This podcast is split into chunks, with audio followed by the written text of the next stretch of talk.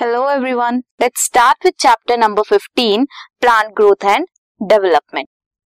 Plant जब grow करता है उसकी जब डेवलपमेंट होती है एक छोटा सा सीड पूरे फुली ग्रोन प्लांट में डेवलप होता है तब उसके पीछे कुछ फैक्टर्स रिस्पॉन्सिबल होते हैं वो फैक्टर्स कंट्रोल करते हैं डेवलपमेंट और ग्रोथ ऑफ़ प्लांट को कौन कौन से फैक्टर्स हैं इंट्रेंसिक फैक्टर्स हो सकते हैं जो कि इंटरनल फैक्टर्स होंगे प्लांट्स के, या फिर एक्सट्रेंसिक फैक्टर्स हो सकते हैं।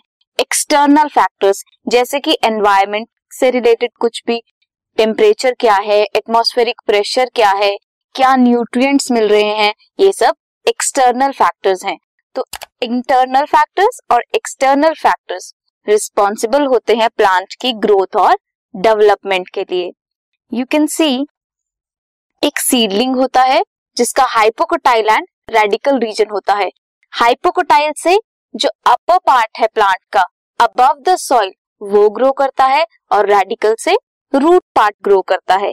सो so, ग्रो करते करते सीड को डेवलप होता है कॉटिलिडन्स बनते हैं एंड एट लास्ट एक फुली ग्रोन प्लांट डेवलप होता है जिसमें हाइपोकोटाइल एपिकोटाइल कॉटिलिडन्स और रूट पार्ट्स होते हैं। मींस शूट पार्ट और रूट पार्ट डेवलप होते हैं। नेक्स्ट हम चैप्टर में स्टडी करेंगे इन डिटेल की ग्रोथ और develop